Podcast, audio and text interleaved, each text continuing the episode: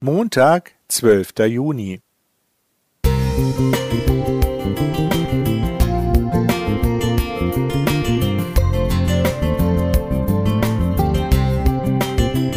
Ein kleiner Lichtblick für den Tag.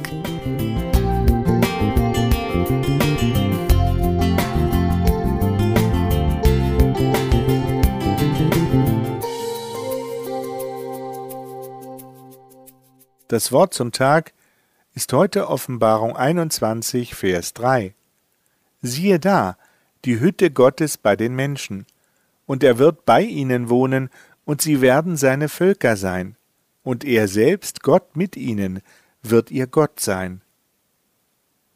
Unter so unzählbar vielen Sonnensystemen wirkt unser Planet Erde verschwindend klein, und die Menschen, die diesen Planeten bewohnen, du und ich?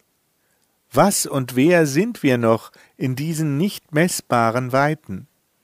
Die Bibel spricht an einer Stelle davon, dass Völker wie ein Tropfen am Eimer und wie ein Sandkorn auf der Waage sind.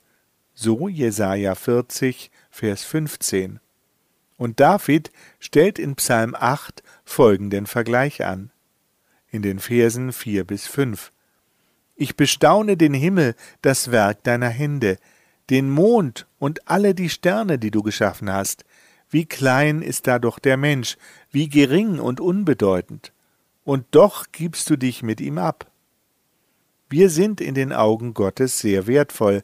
Er selbst kam durch Jesus Christus auf diesen kleinen Planeten, um für seine Geschöpfe zu sterben, damit sie leben können. Ja, noch mehr. Er verspricht in unserem Eingangstext, dass er, der Auferstandene, eine neue Erde schaffen und bei denen wohnen wird, die das Angebot des Lebens angenommen haben.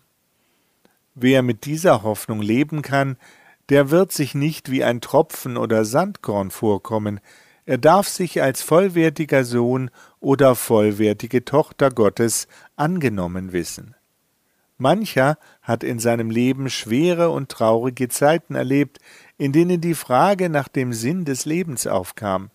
Geborgenheit und Zuneigung sind als tiefer Wunsch vorhanden, der in unseren Beziehungen nicht immer Realität ist. Wie kann die Liebe Gottes bei mir Anklang finden? Das Versprechen in unserem Offenbarungstext hat mir gezeigt, dass Gott alles daran setzt, seine Liebe für mich zur echten Lebenshilfe werden zu lassen. Er gibt uns Hinweise in seinem Wort der Bibel und zeigt uns Menschen, die uns zu Freunden werden, weil sie selbst zum Leben fanden. Wenn Gott bei uns wohnen möchte, dann hat er auch Wege, die uns diese ewige Gemeinschaft ermöglichen.